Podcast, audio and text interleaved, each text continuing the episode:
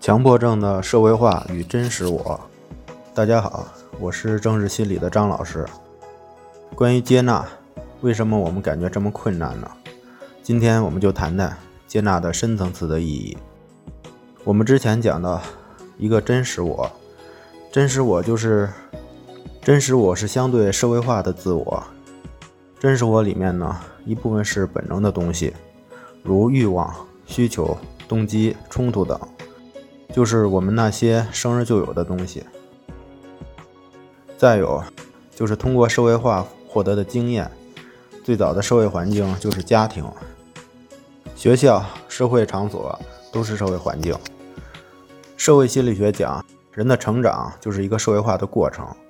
我们获得的经验也会被我们整合到真实我里面，通过社会化自我得来的这些，能够很好的整合，就是心理健康。而我们得来的这些经验与真实我如果是冲突的，就会引起顺应不良，产生焦虑。我们说情绪性质的改变包括焦虑、恐惧、情绪高涨和情绪低落。情绪高涨我们可以理解为躁狂，情绪低落就是抑郁。所以我们一直讲的这个接纳，一方面是要接纳真实的自己，然后另外一个层面就是要把这些社会化的经验。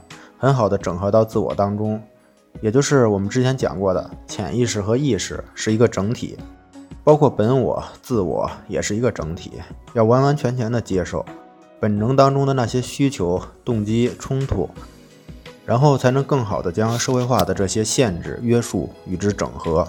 这样呢，我们说达到的结果就是我们讲的接纳。所以说，社会化是成长，也是痛苦的根源。